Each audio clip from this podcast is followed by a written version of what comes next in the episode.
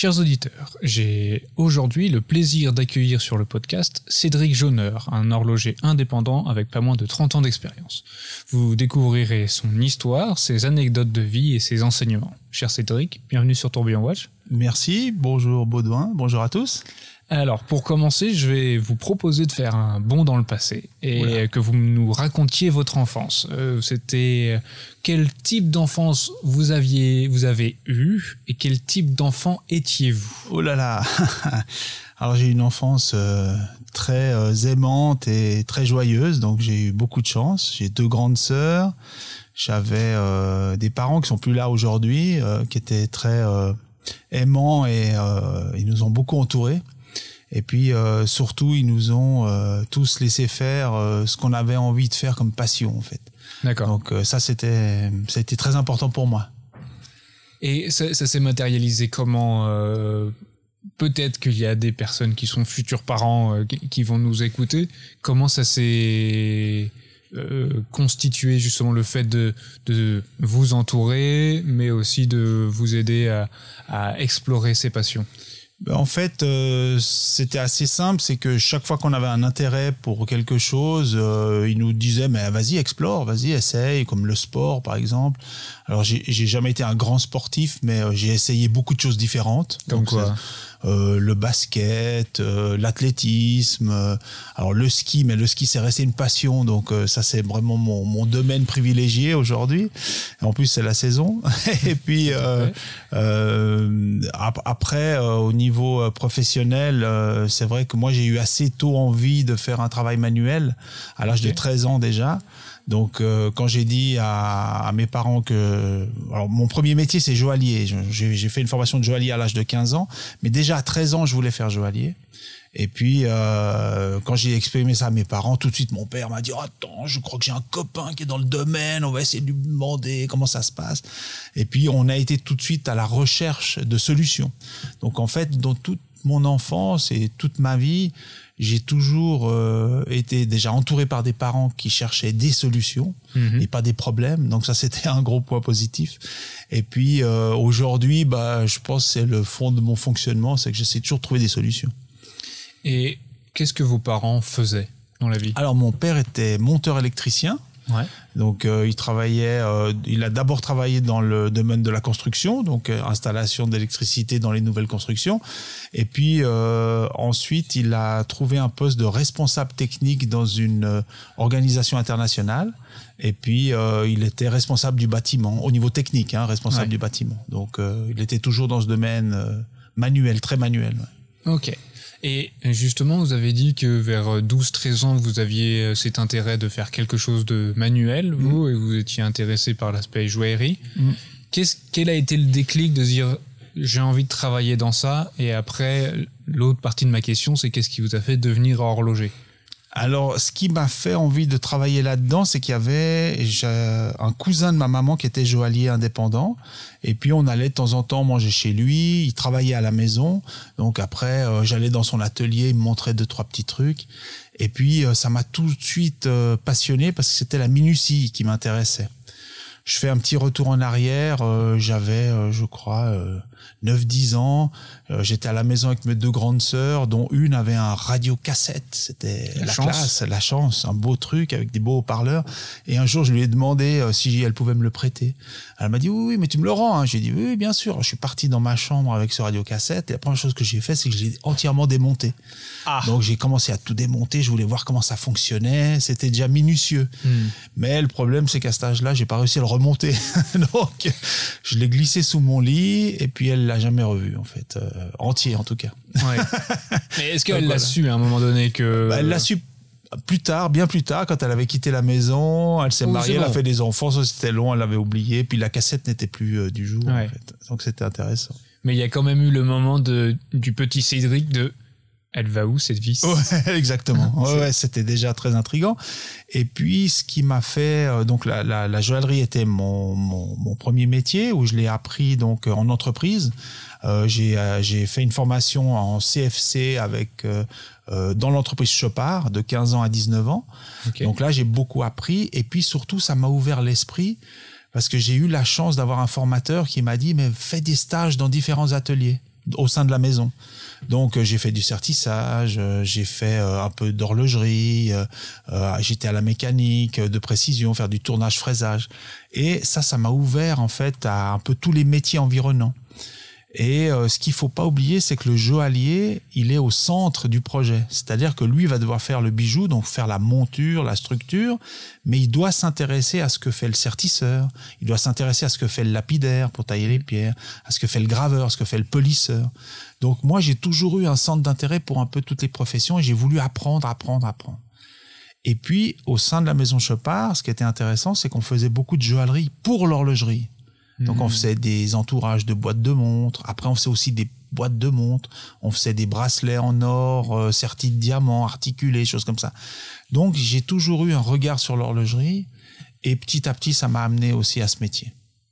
Et quel a été euh, justement, enfin comment ce déclic s'est fait de euh, je travaille dans l'univers horloger mais tout en étant dans la partie joyeuse à j'ai quand même envie d'aller creuser un peu plus loin. Je vais mettre la joaillerie de côté, je sais pas si on peut dire ça, mais, ouais, mais pour aller à l'horlogerie, comment ça s'est fait? Bah, En fait, ce qu'il y a, c'est que je me suis mis indépendant comme joaillier à l'âge de 24 ans. Et donc euh, j'étais déjà, c'était assez jeune quand même. Et puis euh, à partir de là, j'ai fait beaucoup de, de travaux. Ma spécialité, ça a toujours été la pièce unique ou le prototype. Donc euh, j'ai beaucoup de maisons qui sont venues chez moi pour faire euh, ou des pièces uniques ou des prototypes qui eux après répétaient euh, chez eux en, usine. Et j'ai commencé à faire, j'ai eu des demandes pour des montres en pièces uniques, donc j'ai dû faire le boîtier moi-même, commencer à me débrouiller, bricoler un peu un cadran, après travailler avec des spécialistes, mais toujours apprendre de ces spécialistes. Et puis un jour, j'ai dit mais il faut absolument que je fasse, que je comprenne la mécanique, le, le, tout ce qui est mouvement. Et euh, là, bah, j'ai commencé une formation en cours du soir à l'école d'horlogerie à Genève, en parallèle de mon indépendance. Donc c'était pas mal, des longues assez journées soutenu. Et puis euh, et puis voilà, donc euh, ça, ça m'a vraiment ouvert l'esprit à la mécanique horlogère. Et comme j'avais déjà pas mal de pratiques de, de tournage, fraisage et tout ça, donc j'ai j'ai été assez vite outils, dans la manipulation des outils, ça allait. Exactement. pas de zéro. Le, le domaine de toucher la matière et puis euh, euh, usiner la matière, la limer, euh, savoir comment elle réagit, ça c'était déjà connu pour moi, donc c'était beaucoup plus facile. Et puis un jour, ben, j'ai eu une idée de forme de boîte de montre, et puis ça s'était jamais fait cette forme. C'est mon icône aujourd'hui parce que ça fait maintenant 28 ans que j'ai fait cette forme. Et puis on me la demande toujours. Et puis c'est mon identité. Et à partir de là, quand j'ai commencé à faire cette forme, eh ben, je me suis euh, complètement impliqué là-dedans. Et puis j'ai fait plus que ça en fait. Ouais. Et euh, à propos de, de l'horlogerie, est-ce que vous pouvez nous raconter justement ces études? Comment vous les avez vécues? Alors c'était quelque chose de choisi, c'est vous qui aviez voulu devenir horloger et du coup vous avez fait ces études, mais à ce moment-là, comment vous vivez? Est-ce qu'il y a des moments où vous dites quoi je m'embarque quoi. Oui j'ai déjà un métier j'ai des commandes j'ai des trucs. Et là je viens m'emmerder à essayer de comprendre une mécanique je pourrais très bien m'en passer quoi. Oui mais alors c'est juste il y a certains moments où, j'ai pas baissé les bras mais je me demandais ce que je faisais là ça c'est sûr. Quand vous tournez le premier petit axe de roue euh, sur le tour à archet et puis que vous allez euh, devant le prof puis vous lui dites voilà j'ai fait ça puis vous vous pensez que c'est parfait. Hmm. puis que lui vous dit tout de suite ah mais c'est conique c'est pas cylindrique Bon, mais déjà là, vous commencez à transpirer. Vous dites, mais moi j'ai déjà tourné des pièces, euh, je connais un peu. Un peu, quoi. Mais euh, là, on est dans une réduction assez extrême par rapport à la joaillerie. Parce que la joaillerie, on travaille, euh, on va dire, au, dixième ou au cinq centième, au, plus serré, on va hmm. dire, dans la joaillerie. Mais dans l'horlogerie, on travaille au centième. Hmm. Après, on peut aller plus bas aussi, mais après, il faut que ça soit utile. Hein. Et, et là, donc, quelques centièmes de moins, ça change la vision complète du, du sujet et du problème. Donc, euh, je l'ai appréhendé quand même de la bonne manière parce que j'adore apprendre. Moi, je suis, je suis friand de ça. J'ai appris beaucoup, beaucoup, beaucoup de choses et j'apprends encore aujourd'hui. Donc, je suis content. D'accord. Du coup, c'était plus un, un, bon moment. Oui. Euh, avec certes des moments durs, mais dans l'ensemble, euh, ça. Ah oui, c'était un bon moment. C'était que positif. Et qu'est-ce qui vous a fait devenir indépendant? Parce qu'à 24 ans, joyer. Aujourd'hui, on pourrait dire que c'est, euh, euh, on en voit beaucoup, euh, que ce soit dans, sur la scène mm-hmm. horlogère, on voit mm-hmm. beaucoup d'horlogers indépendants qui, qui le deviennent dans ces tranches d'âge-là. Euh, 30 ans en arrière, euh, c'est peut-être un peu moins le cas où je me trompe euh, sûrement. mais- Non, non, non, non. Ce ce qui, ce qui, a- ce qui m'a fait devenir indépendant, c'est un concours de circonstances. C'est souvent le cas, en fait. Ouais. Euh, moi, je travaillais dans un atelier de joaillerie qui était réputé à Genève et qui fabriquait des bijoux pour euh, des grandes maisons de la place. Donc, l'atelier en lui-même n'avait pas de marque ou n'était pas connu pour ça, Mm. mais elle était vraiment très réputée pour faire des, des belles pièces type Harry Winston, des choses comme ça. Et puis, euh, le manager de cette société euh, a, a mal fait les choses, je pense, à un moment. Il est parti en faillite. Et puis, on s'est retrouvé 10 employés à la porte du jour au lendemain. Et euh, à ce moment-là, bah, toujours avec les connaissances, bouche à oreille, bah, quelqu'un est venu vers moi et m'a dit, écoute, si tu penses peut-être te mettre à ton compte, Hmm. dis-le moi parce que j'aurai du travail à te donner. Puis là, je me suis dit, bah tiens, peut-être un jour, je me mettrai indépendant, on verra dans un an ou deux. Mm. Mais comme les choses avaient un peu bougé rapidement, je me suis dit, bah ouais, ça c'est peut-être l'opportunité de le faire. Et euh, c'est comme ça que ça a commencé en fait. Donc j'ai loué une place d'établi dans un atelier existant. Ah, pratique. C'est pratique, donc c'était un atelier de sertissage euh, qui avait aussi un petit atelier de bijouterie avec quelques places. Et puis je connaissais bien le, le sertisseur et je lui ai dit, écoute, est-ce que tu as une place euh, de dispo euh, chez toi? Il m'a dit, oh ouais, c'est tant par mois, tu viens, tout est à disposition, et puis tu travailles, tu, tu fais comme tu veux tes affaires. Et j'ai commencé comme ça en fait, du jour au lendemain. Génial. Ouais, ça, c'est idéal. Parce Ouais, que bah, vous avez pas eu toute la belle vie. de. Alors attends, il faut quoi comme machine? Et puis machin. Exactement. truc. Ouais. Il y avait... Et puis en plus, ce qu'il y avait d'intéressant, c'est qu'il y avait un indépendant mécanicien de précision sur les lieux aussi. Ouais. Et euh, pour la petite histoire, euh, quelques années a- après, il est devenu un de mes employés. D'accord. Incroyable. C'était qui? euh, Oh, c'est un monsieur qui est plus là malheureusement. Il était indépendant, mais dans la mécanique de précision. Mais malheureusement, il est décédé il y a quelques années. D'accord. Euh, Lorsqu'on regarde euh, aujourd'hui. euh, D'abord, euh, quand vous êtes devenu indépendant, c'était dans quelle euh, tranche d'année à peu près Euh, À je quelle suis- époque euh, Je suis devenu indépendant euh, en. Ah, ben, ben, ça, remonte à vieux, 86. Euh, en 91, 91, 92. Ok. Ouais. Très bien. Ouais. Et euh, quand on se retourne pour aller regarder les années euh, 90, Mm. euh, quelles ont été les, les, les étapes marquantes de votre carrière? Si, vous dites- si on devait en retenir 3, 4 qui ont marqué vraiment cette carrière euh, À ce moment-là, au Non, non, début de- de l'indépendance? depuis les années Ah. 90 jusqu'à maintenant. euh, Ah oui, oui. Alors là, euh, bon, il y en a eu pas mal, mais euh, les, les, les faits marquants, bah, c'est d'avoir réussi à, à créer un modèle identitaire. Ça, Mhm. ça a été euh, quelque chose de, de, de marquant pour moi parce que quand je l'ai fait, j'ai pas imaginé à ce moment-là euh, le côté euh, jamais vu en fait. Donc je me suis dit ouais, elle est sympa, c'est une jolie forme et tout. Je suis vraiment ça, je suis très content de l'avoir imaginé et de l'avoir réalisé. Mais quand j'ai commencé à la montrer, euh, tout le monde me disait mais on n'a jamais vu ça, on n'a jamais vu cette forme, c'est incroyable, c'est ça. Alors évidemment j'ai déposé le modèle, j'ai j'ai fait tout tout tout, tout ce Tout processus, tout ce qu'il fallait. Après j'ai commencé à exposer à la foire de Bâle, euh, et tout, tout ça, avoir mon stand. Donc c'était vraiment euh, une grosse une grosse étape, le démarrage, je dirais le démarrage de, de la création de ce modèle. Donc là on est en j'ai j'ai créé mon modèle en quatre- en 97. Ça c'était en 97 j'ai que- que- créé ce modèle. Et puis euh, après, ben, les années ont continué.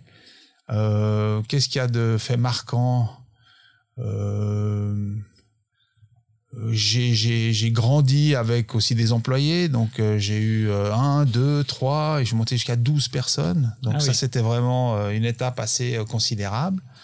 Et à ce moment-là, quand vous êtes à 12, ça représente combien en termes de pièces sorties par an euh, le maximum, euh, on, roulait environ à 200 pièces par Ah an, ouais. mais le maximum qu'on a fait, c'est 300 la- la- sur la même année, à, à 12 personnes.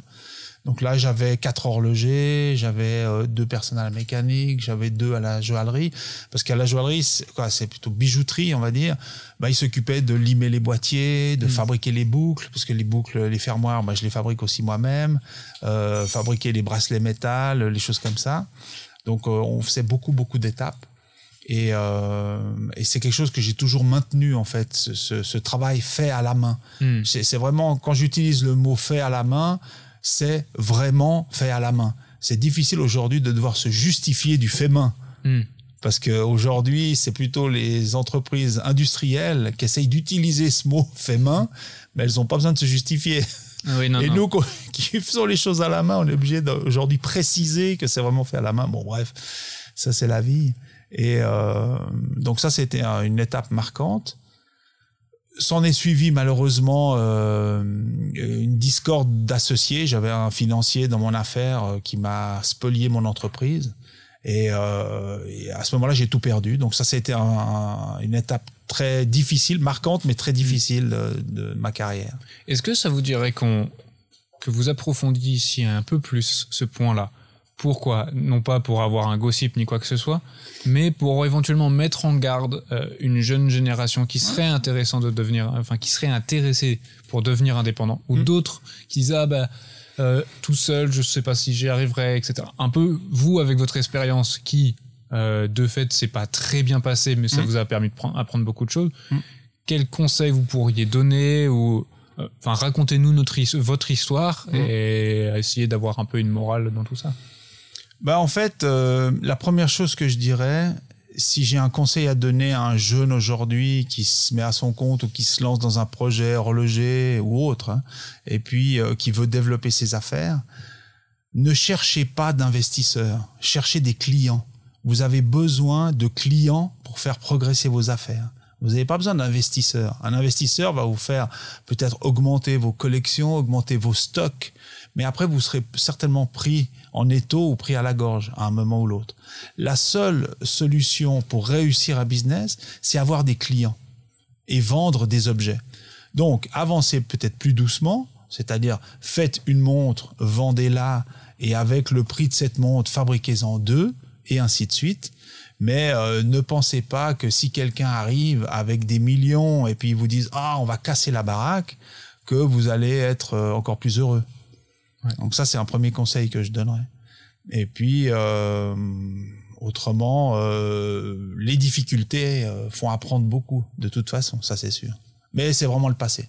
Ouais. Non, non, très bien. Euh, bah parfait, génial. Et quelles ont été les, les autres étapes marquantes de votre carrière?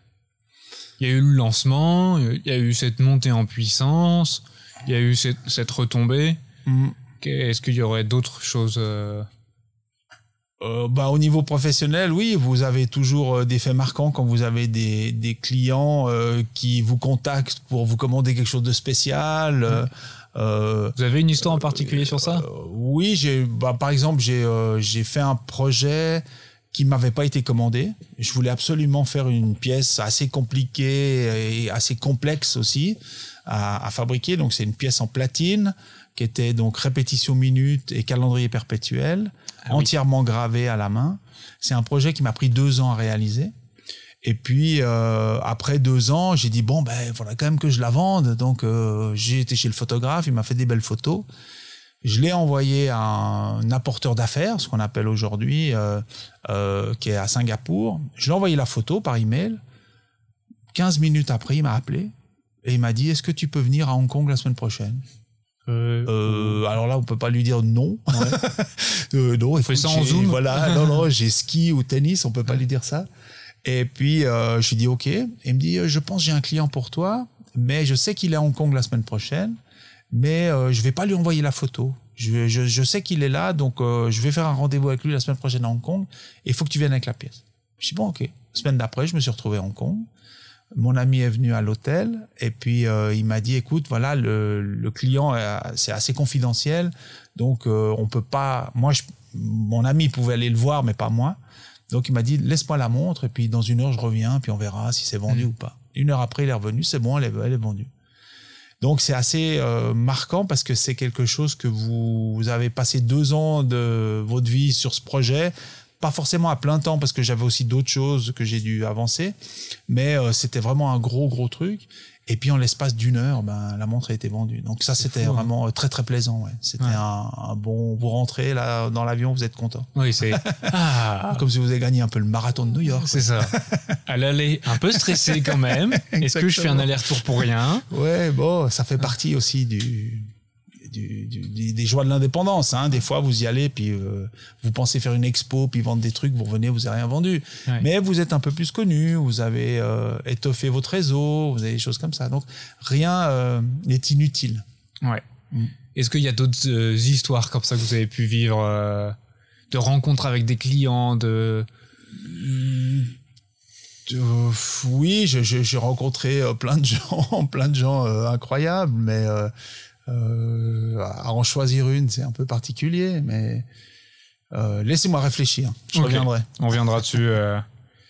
Et une autre question qui était par rapport à l'échec. Entre autres, en 30 ans, vous avez fait beaucoup de choses. Ouais. Tout n'a pas été auréolé de, de succès. C'est humain, c'est normal. Et quel a été l'échec qui vous a fait le plus grandir? Vous dites, finalement, je suis très content d'avoir eu ça. Parce que ça m'a appris tellement de choses et j'en sors avec euh, bien plus d'enseignements que si je ne l'avais pas eu. Euh, je reviendrai quand même à, ce problème euh, entre associés parce que c'est vraiment quelque chose qui m'a appris énormément. Parce que euh, s'en est suivi quand même deux ans de procédure, Ouais. des, des- des choses que vous avez jamais côtoyées, les tribunaux, euh, euh, les avocats, toutes ces choses-là, vous avez jamais côtoyé ça parce que vous avez jamais eu euh, vous, à vous soucier de ces choses-là. Et puis euh, ça m'a énormément appris. Ça m'a beaucoup appris aussi dans les relations professionnelles Parce que j'avais l'utopie déjà de croire que euh, quand euh, vous avez un employé dans votre entreprise, il, bah, il pense forcément la même chose que vous parce qu'il est tellement content d'être là, mais pas du tout Hmm. déjà. Alors ça, c'est déjà, vous faites un tri. Ensuite, euh, vous avez l'utopie de croire que vous avez des, des fournisseurs qui sont des amis parce qu'ils vous fournissent déjà bien, ça c'est sûr. Ils vous font des prix euh, corrects, ils vous font des arrangements des fois, ils se donnent de la peine pour vous livrer plus vite, des choses comme ça. Donc vous dites waouh c'est super, c'est vraiment des amis. Puis quand vous vous retrouvez dans les difficultés, euh, ils sont plus là, ils disparaissent, ou même ils vont travailler pour votre ennemi. Donc euh, des choses comme ça. Donc là vous apprenez mais énormément, énormément. Donc ça, moi j'ai, alors comme je vous ai dit avant, j'ai grandi euh, dans des, avec des parents qui cherchaient toujours des solutions. Et euh, moi, ces choses-là m'ont fait euh, vraiment voir le positif. J'ai toujours essayé de chercher le positif dans ces moments difficiles. Et ça, c'est vraiment quelque chose de qui m'a fait grandir. Ouais. Ok. Génial. Je crois que j'avais j'avais une question qui, qui m'a traversé l'esprit, puis après euh, je suis reparti sur ce que vous disiez. Euh, si, à propos des clients, Mm. quel quel conseil, co- comment on trouve des clients? Alors moi, j'ai passé par plusieurs étapes parce que, comme je vous avais dit avant, en, en 98, j'ai fait ma première foire de Bâle. Et euh, donc là, on était vraiment dans une période où fallait faire des salons, absolument. C'était euh, essayer d'avoir un stand à Bâle, où que tu te trouves, faut avoir une place et tout ça. Bon, j'ai eu la chance d'être euh, je suis rentré dans la foire de Bâle peu de temps avant qu'ils démolissent l'ancien bâtiment et qu'ils refabriquent ce qu'on appelle la halle 1 aujourd'hui. Et puis, euh, donc j'étais assez mal placé la première année, mais après quand ils ont refabriqué la halle 1, j'étais euh, vraiment dans la halle 1 au premier étage, j'étais bien placé, c'était très bien. Et euh, là, ben, c'est des détaillants qui viennent, euh, qui vous commandent des pièces, euh, qui les exposent dans leur vitrine à travers le monde. Et là, je me suis retrouvé avec mes pièces aux côtés de toutes les grandes maisons de l'horlogerie. Donc là, j'avais vraiment une position très intéressante et le business était très intéressant. J'ai eu un grand, grand succès au Japon. J'ai fait beaucoup de, de business au Japon euh, et en Asie aussi, aux États-Unis, bon, un peu partout. Donc ça, c'était vraiment euh, très bien.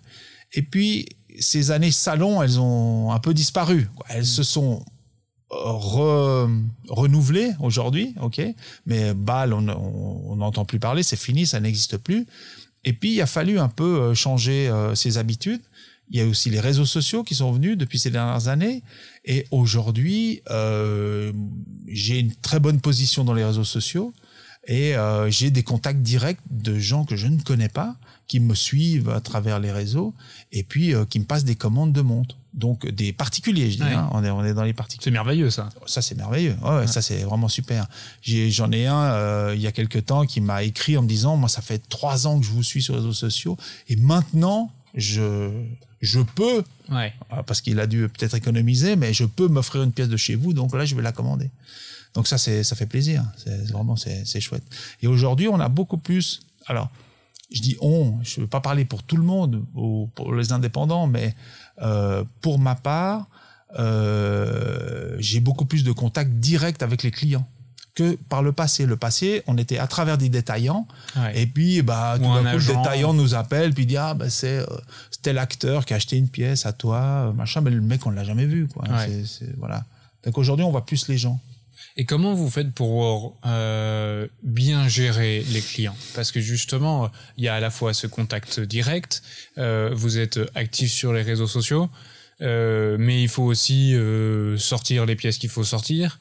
Comment vous arrivez à avoir un bon équilibre entre euh, euh, savoir gérer des clients qui ont déjà commandé une pièce, le fait de s'intéresser à aussi autre chose et se dire bah euh, je vais peut-être partir sur une nouvelle complication du coup il y a un Mhm. développement ou un truc comme ça. Comment vous arrivez à essayer d'avoir une équi- un équilibre dans tout ça? Alors, c'est un équilibre très variable. Alors, c'est un peu utopique ce que je dis, mais euh, non, c'est c'est pas évident. C'est pas évident tous les jours parce qu'il faudrait euh, passer plus de temps à l'établi, mais on vous demande aussi euh, de faire des podcasts, par exemple, comme aujourd'hui. non, il y a des fait. choses comme ça. Et puis, euh, donc, il faut il faut faire face.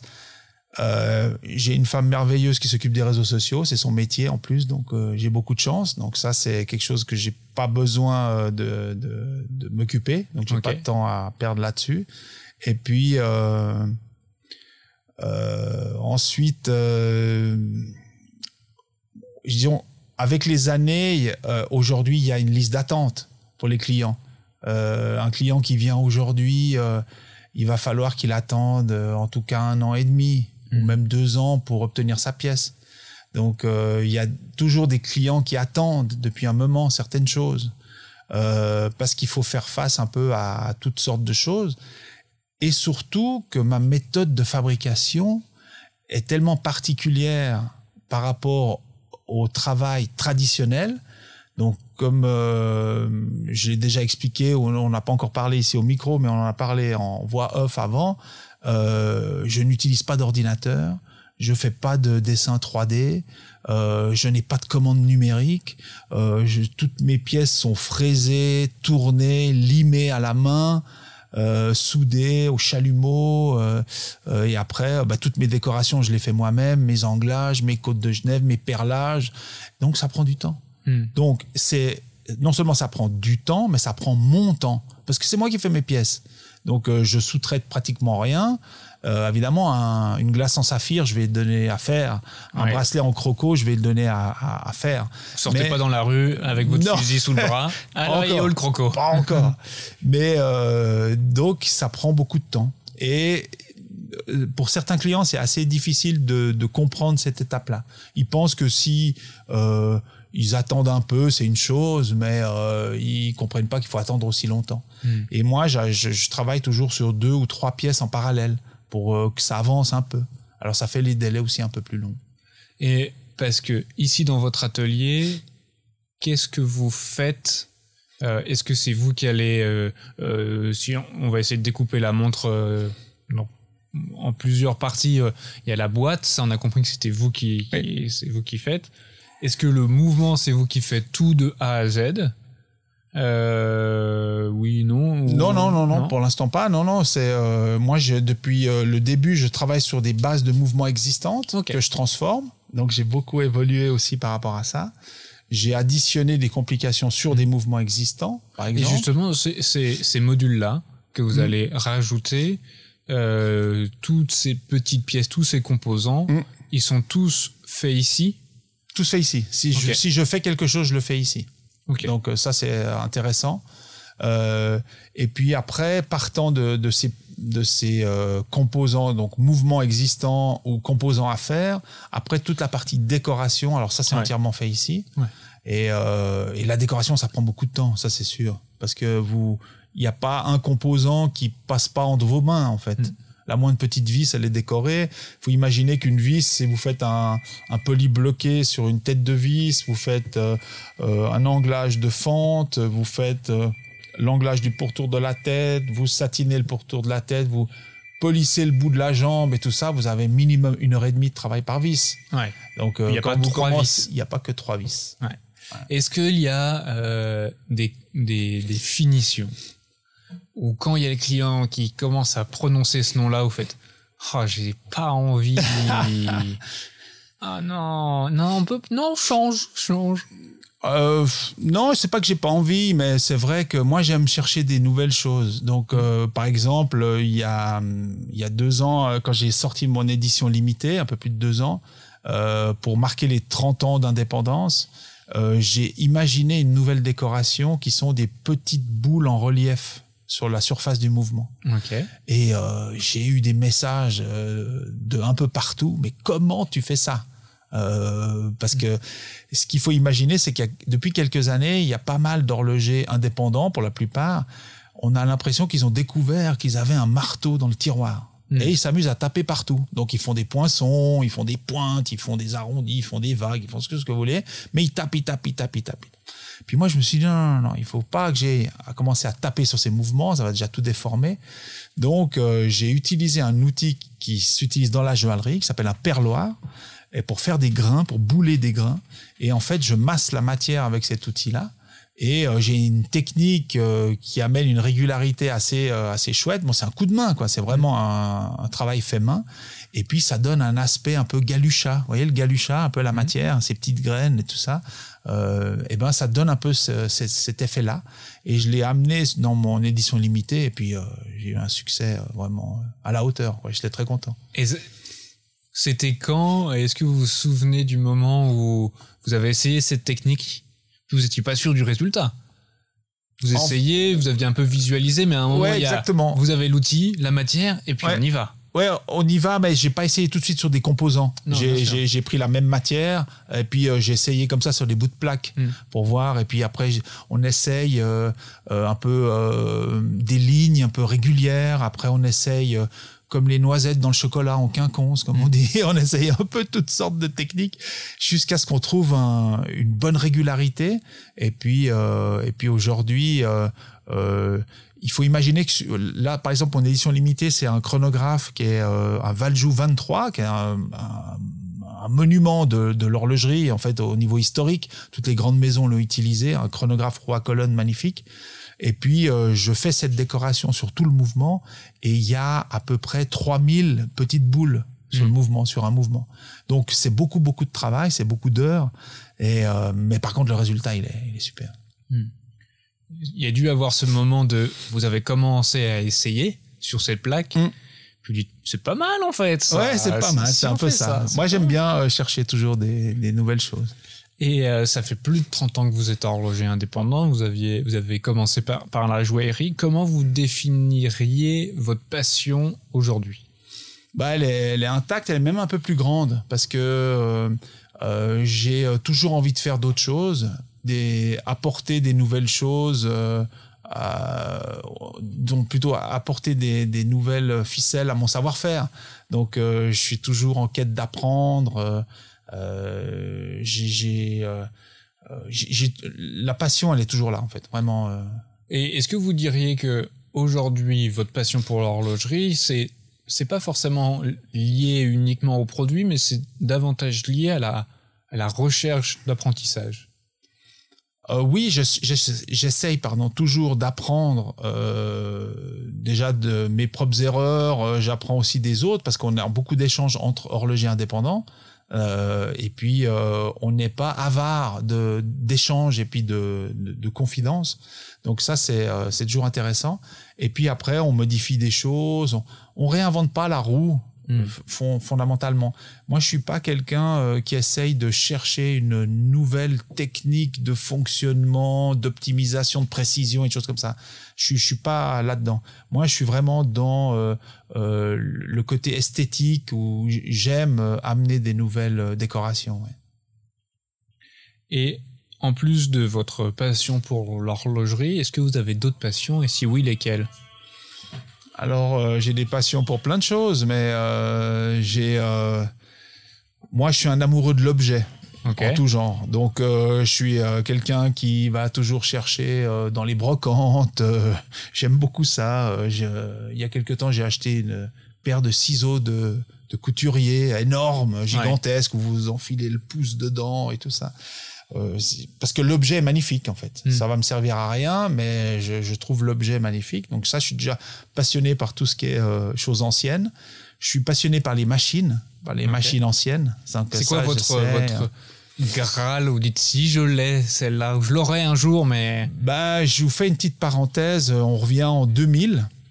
En 2000, je crée avec euh, François-Paul Journe et Maximilien Busser, je crée les Cadraniers de Genève. On est les trois fondateurs des Cadraniers de Genève, fabrique de cadrans. Et euh, je, je dis aux deux, à mes deux associés, je dis, il faudra vraiment qu'on mette en place un atelier de guillochage au sein de la fabrique de cadrans. Et puis euh, les deux avaient oh, pas mal de choses à- déjà à faire. Donc euh, ils disent non, on va pas faire forcément les investissements là-dedans pour l'instant et tout ça. J'arrive à trouver des machines à guillocher et euh, donc je les acquiers à titre personnel Mhm. et je les mets au sein de l'entreprise. Mais il fallait les faire fonctionner ces, ces machines à guillocher. On ne devient pas guillocheur du jour au lendemain. Non. Donc euh, je fais un petit peu des recherches à gauche à droite et je tombe euh, sur euh, un ancien guillocheur à la retraite qui n'est malheureusement plus là aujourd'hui, qui s'appelle Pierre Rosenberg. Et puis euh, Pierre est venu pendant un an et demi nous former sur les machines à guillocher au sein des cadraniers. Donc moi j'ai suivi aussi la formation. Et puis euh, ça m'a fait guillocher mes propres cadrans. Euh, les années ont fait, et puis les déboires que je vous ai expliqués par le passé ont fait que je n'ai plus eu mes machines à guillocher. Et puis, euh, pendant pas mal d'années, je les ai cherchées, cherchées, cherchées. J'ai dit, il faudra quand même que j'en trouve, j'en trouve. Mais c'est tellement difficile à en trouver. Et pourquoi c'est difficile? C'est difficile parce que depuis les années 70, ça se fabrique plus. Plus personne, il y a plus de fabricants de machines à guillocher. Alors il y a euh, une grande maison de la vallée de Joux qui avait engagé euh, du monde pour refaire ses propres machines à guillocher, mais qui sont pas des machines à guillocher comme on les trouve à l'époque, euh, bas en fonte, euh, euh, très lourdes, très stables, euh, incroyables. Donc ça ils ont fait, mais que pour leur consommation personnelle. Et puis euh, les anciennes, eh ben, euh, elles se comptent, elles se comptent pas sur les mains d'une doigt, d'une main, pardon. Ça, ça se, il y en a beaucoup, mais elles sont toutes chez des gens, et puis ces gens les utilisent ou, ou les ont, mais euh, il n'y a pas trop de mach- marché de la machine à guillocher. Ouais. Et puis euh, j'ai euh, rencontré euh, quelqu'un un jour dans une discussion, et puis euh, je lui explique mon passé, je lui explique ce que je vous ai expliqué avec le guillochage. Puis il me dit ah mais moi mon père est guillocheur. Je dis ah bon? Euh, C'est intéressant, là. Et puis on discute, blablabla, puis il me dit ah il va partir à la retraite, tout ça, nanana. Et je lui laisse le mot en lui disant écoute si un jour ton père veut euh, se séparer d'une machine, qu'il se gêne pas de m'appeler, moi je suis très intéressé. Et ça a fait pratiquement un an après. Euh, il me rappelle le jeune que j'ai rencontré. Et puis euh, il me dit ah, écoute voilà mon père a une machine qui serait éventuellement prêt à à vendre à vendre, mais il veut parler avec toi d'abord. Donc je dis bon ok. Alors on fait rendez-vous, je vais le voir. Et la première question que le monsieur me dit, qu'est-ce que tu veux faire avec cette machine? Alors je dis bah je lui explique mon histoire, puis j'ai dit ben moi je veux re-guillocher mes propres cadrans parce que j'ai plus pu faire pendant pas mal d'années. Et il me dit ah ok bon mais c'est pas pour mettre dans un musée. Je dis non non non c'est pas pour revendre à une grande marque. Non non non D'accord. Alors, à toi, je suis d'accord de la vendre. Donc, fallait avoir son approbation pour pouvoir acquérir la machine. Et puis, euh, bah, c'était un Graal, justement, que je cherchais. C'est la question que vous m'avez posée. Et euh, bah, aujourd'hui, elle est dans mon atelier. Donc, je suis très content. Ah ouais. Génial. Euh, Est-ce qu'il y a une technique en particulier que vous aimez particulièrement euh, pratiquer? Alors, tout ce qui est euh, lime, j'adore ça. La, lime, c'est un, outil fétiche, surtout dans notre métier, on l'utilise beaucoup. Et puis ça, ça me vient de la, joaillerie, parce que la joaillerie, ben, on utilise énormément les limes, euh, les mises en forme, tout ça. Et puis un truc, c'est ce qu'on appelle le bockfill, donc c'est la petite scie à main. Euh, alors ça, c'est mon outil de prédilection. Parce que euh, cette lime, quand, enfin, quand vous la voyez, enfin, quand vous regardez votre lime, qu'est-ce que vous voyez? Moi, vous me présentez une lime, je vois juste une lime, mais vous, vous voyez plutôt des, des possibilités. Euh. Alors, je vois des possibilités parce que des limes, il y en a de toutes les formes, et puis de tous les grains aussi, donc toutes les rugosités différentes et euh, les tailles différentes. Et puis, ce qui est intéressant, c'est qu'avec les années, quand on travaille avec cet outil, on voit plus l'outil. Hmm. On, on voit plus que l'objet qu'on est en train de faire, en fait. Donc, quand je travaille avec la lime, moi, la lime, je la vois pas je la sens avec ma main, je mm. sais où, va ma main, je sais ce que j'ai à faire. Mais en fait, tout ce que je regarde, c'est l'objet. L'objet qui est en train de se faire mettre en forme, en fait. Et euh, ça, c'est assez génial. Et à propos de, mettre en forme, est-ce que vous pouvez nous expliquer euh, l'origine de la forme de vos mondes qui est euh, unique? Alors, j'ai beaucoup observé, beaucoup lu, beaucoup regardé de, de formes. J'ai toujours été quelqu'un de comme je vous ai dit, je suis passionné par les objets et je trouve que l'inspiration, elle est partout. Donc, euh, vous pouvez regarder un nuage, vous pouvez regarder un immeuble en train de se construire, une voiture qui passe, euh, un avion, n'importe quoi, et tout est inspirant pour moi. Hein. Mm. Et euh, quand je regardais les montres en horlogerie, bon, il y avait toujours ces formes qui sont posées depuis des années. Donc la forme ronde, bon ben ça on n'en parle même plus. après il y a du carré, il y a du rectangle, euh, il y a de l'ovale, ok, et il y a du tonneau, tonneau, arrondi de 3h, 9h, plat dessus, dessous. Et puis euh, je me disais mais il y a, peut-être un truc différent à faire. Moi j'adore les rayons, donc j'aime pas trop les zones plates. J'aime tout ce qui est bombé, qui est rayonné. Et puis euh, bah, j'ai commencé à gribouiller, gribouiller, gribouiller des formes. Puis tout d'un coup il y a cette forme de glace qui est sortie. Et puis de cette forme de glace découle la boîte en fait. C'est vraiment en dessinant la forme de la glace que j'ai après appliqué la forme de la, de la boîte. Et puis la boîte, pour moi, c'était comme une continuité. Vous avez le bracelet, la boîte qui vient et le bracelet qui continue. Mm. Le bracelet, en plus, il est intégré dans la boîte. Mais j'ai eu euh, cette réflexion par rapport à la forme du bracelet en me disant, et je veux utiliser un bracelet dit standard pour pas qu'un client à l'autre bout de la terre soit embêté euh, pour changer son bracelet.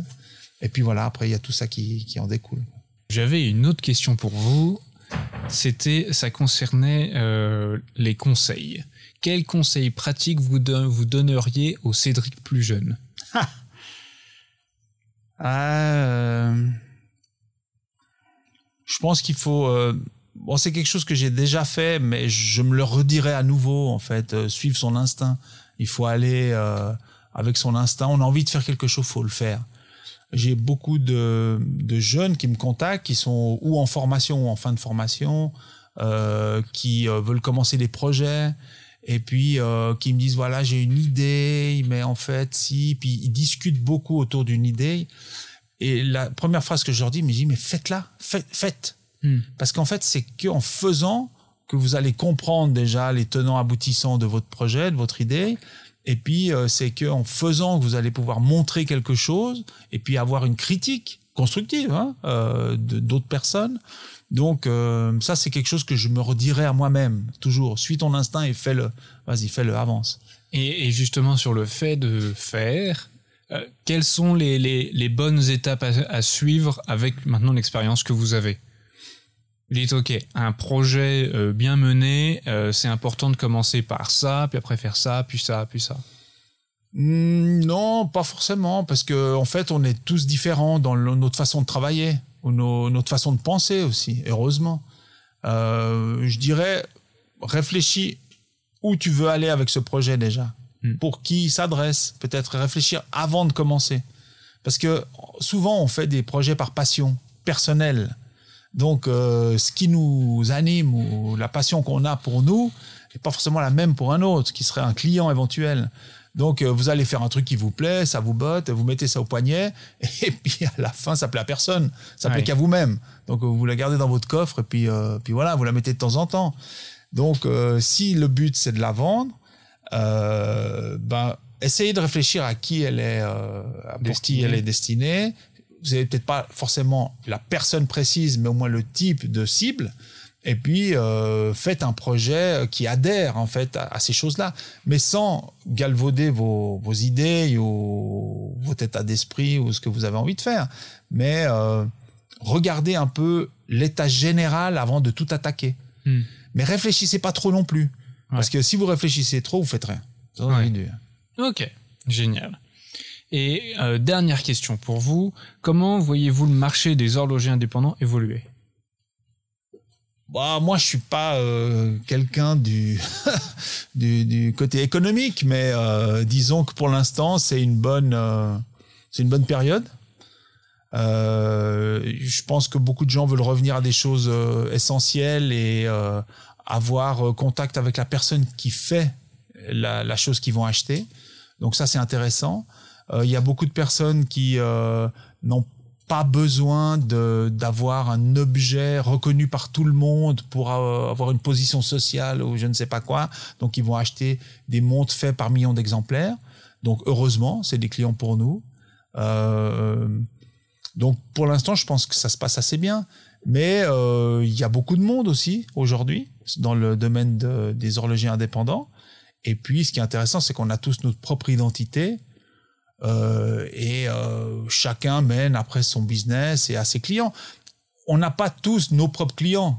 Les clients qu'on a sont un peu chez tous les autres. Hein. Euh, moi, j'ai pas mal de clients qui viennent, qui ont déjà une pièce de chez lui, de chez lui, de chez lui, de chez lui, de chez elle aussi et tout ça. Donc, je pense qu'on est, on, on, est pas mal pour l'instant. Tant mieux. On croise les doigts pour que ça continue comme tant ça. Mieux. Cher Cédric, merci encore pour votre temps et pour toutes vos histoires. Merci à vous. Un, plaisir de, vous accueillir aujourd'hui. Chers auditeurs, si le podcast vous a plu, n'hésitez pas à le partager à votre entourage. C'est vraiment notre mission de vous faire découvrir l'horlogerie et ceux qui la font. Et par ailleurs, je tiens à remercier Alix pour le montage de cet épisode et je vous donne rendez-vous pour nos prochaines aventures.